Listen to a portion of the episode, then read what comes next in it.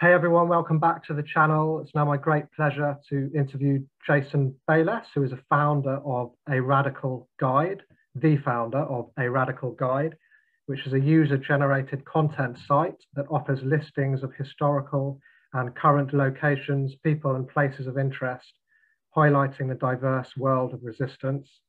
I was really excited to discover this uh, a few weeks back. I discovered you through YouTube and then went to the website and I kind of thought, wow, this is such an amazing project and idea and why hasn't anyone done this before or if they have, I've, I've never encountered it. Um, Jason is also a diverse activist with a wide range of experience. He has traveled the US documenting, documenting animal abuse in the entertainment industry. He is also president of the board of directors with the Center for Farm Worker Families, a non-profit dedicated to education, advocacy and support for farm worker families in the US and Mexico, and is also on the board of directors for Move to Amend, a coalition of organizations and individuals uh, working against corporate capitalism, including working together to end corporate personhood. Jason also recently retired from the board of the Chiapas, Chiapas Support Committee, a grassroots collective that serves as a center for education and information, information about Chiapas, and if I'm saying that right, the region in Mexico. Uh, the Zapatista communities and Mexico in general. Jason is on the Senior Advisory Committee for the Institute for Critical Animal Studies. The ICAS mission is rooted in animal liberation and anarchism and works for total liberation and the dismantling of all systems of domination and oppression. And incredibly, after all of this, in his free time, it's amazing that you've got any after all that. Jason also supports volunteers and organizations to co-develop resources and trainings that strike at the roots of systems and structures of oppression. So thanks so much for joining me, uh, joining us on my little channel over in the UK. Um, so yeah, maybe first of all, we can, we can look at some of your history before we look at a radical guide.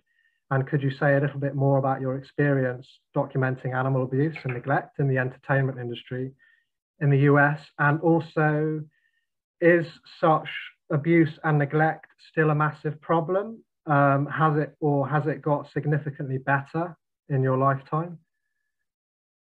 Well, first, thanks for wanting to chat with me and having me on your channel. Um, um, it's an honor and I'm happy to be here.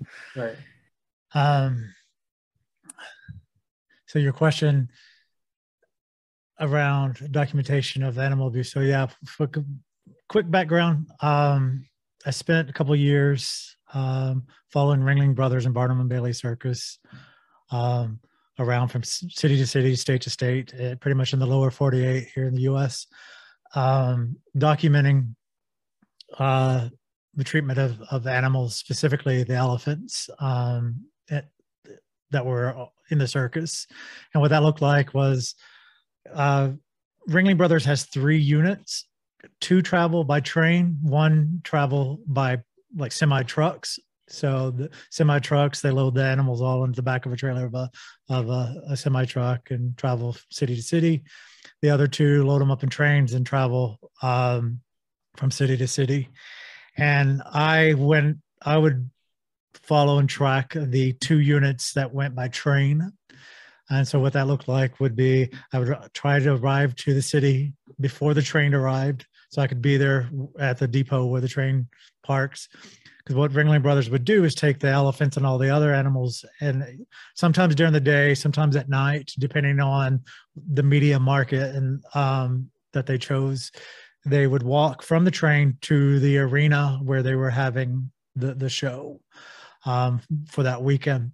So I'd be there when the train arrived, so I could film and document all activities happening from the train all the way to the arena. So that would just film walk along the side side of the the along you know the side of the road, filming and documenting, making notes.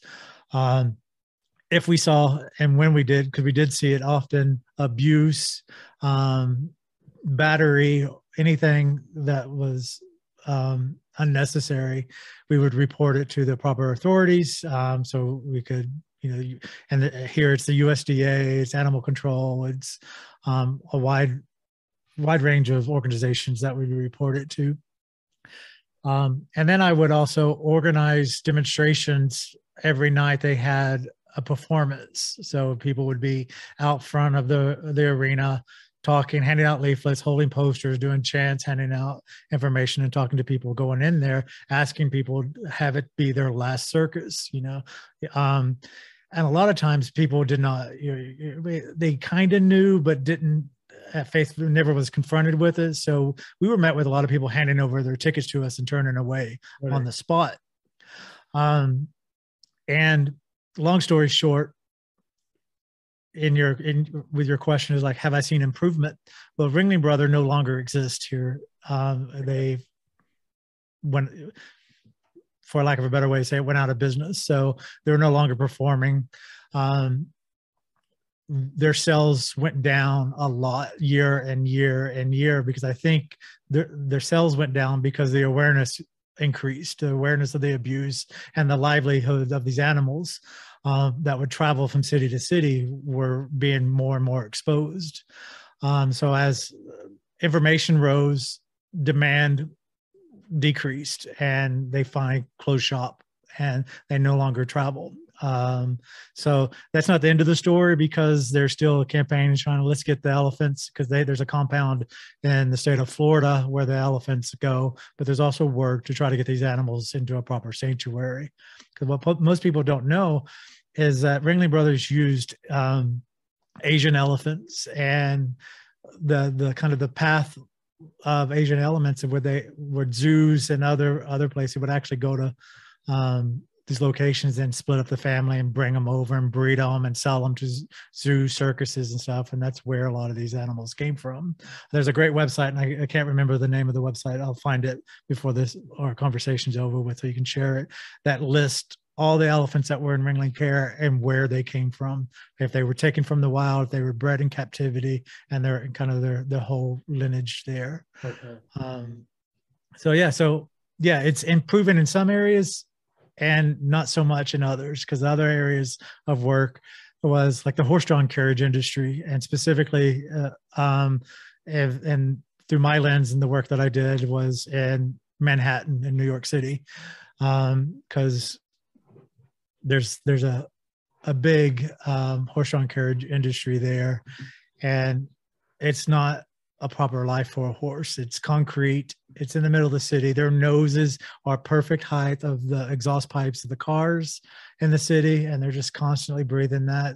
They're worked through horrible condition, all all weather conditions. Um, there's constant accident and cause death and harm to both the animal and and the people riding the carriage. So there's there's a lot of work of trying to get other alternatives in there in the city versus having a useless horse-drawn carriage thing because it's just nothing but animal abuse for money. Sure, sure. Well, any any I mean any resources, websites, and so on, you can always just send me after the after the interview because it, will be a few days before I upload it anyway. So um, oh. yeah. Um, Make a note so I don't forget. yeah. Um, so, I mean, it sounds like your campaign was definitely part of raising the awareness on the circus, uh, on the mistreatment of the elephants. So that's that's really great. Um, yeah, I just I just part of me wanted to ask you a question about why why that kind of circus treatment of mistreatment of animals is so normalized in society, but it's a bit of a maybe that's a bit too much of a broad question. I was just remembering when I was a kid going to see a little circus in the UK, and there was a yeah, there was someone riding around on the back of a horse, and you know, I was a kid. I just thought, you know, that's great, and uh, obviously, I didn't think anything about how the animal might have been treated. Um, but yeah, it's just it's just so normalized. I guess the film industry is a big part of it, isn't it? Because we see a lot of this kind of treatment in films and TV series and cartoons even and stuff like that. Uh, um, yeah, I, th- I, think it's definitely embedded in the collective conscience that domination and control over others is is is not frowned upon. It's actually looked towards. And you know, like as you said, in the younger age, I grew up in Texas. My parents, you know, we we grew up on, on a farm. There, we had horses, cattle. You know, my chores when I was a kid was to feed the animals before going going to school and then coming home and then helping my dad load up the animals in the trailer to take them to the, the local slaughterhouse. So he's like, it's it's it's not a a thought process that we're taught or even asked to question. It's just no, this is just the way life is. This is the way it's that's what they're here for. Yeah. And it's not until we're able to step away and actually go, why do we do it? Yeah. it changes it.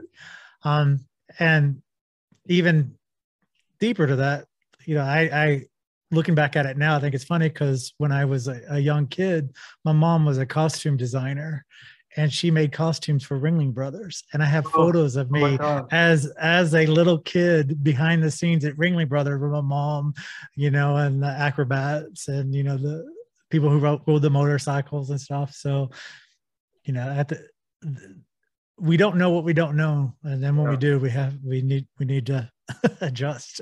Sure, sure.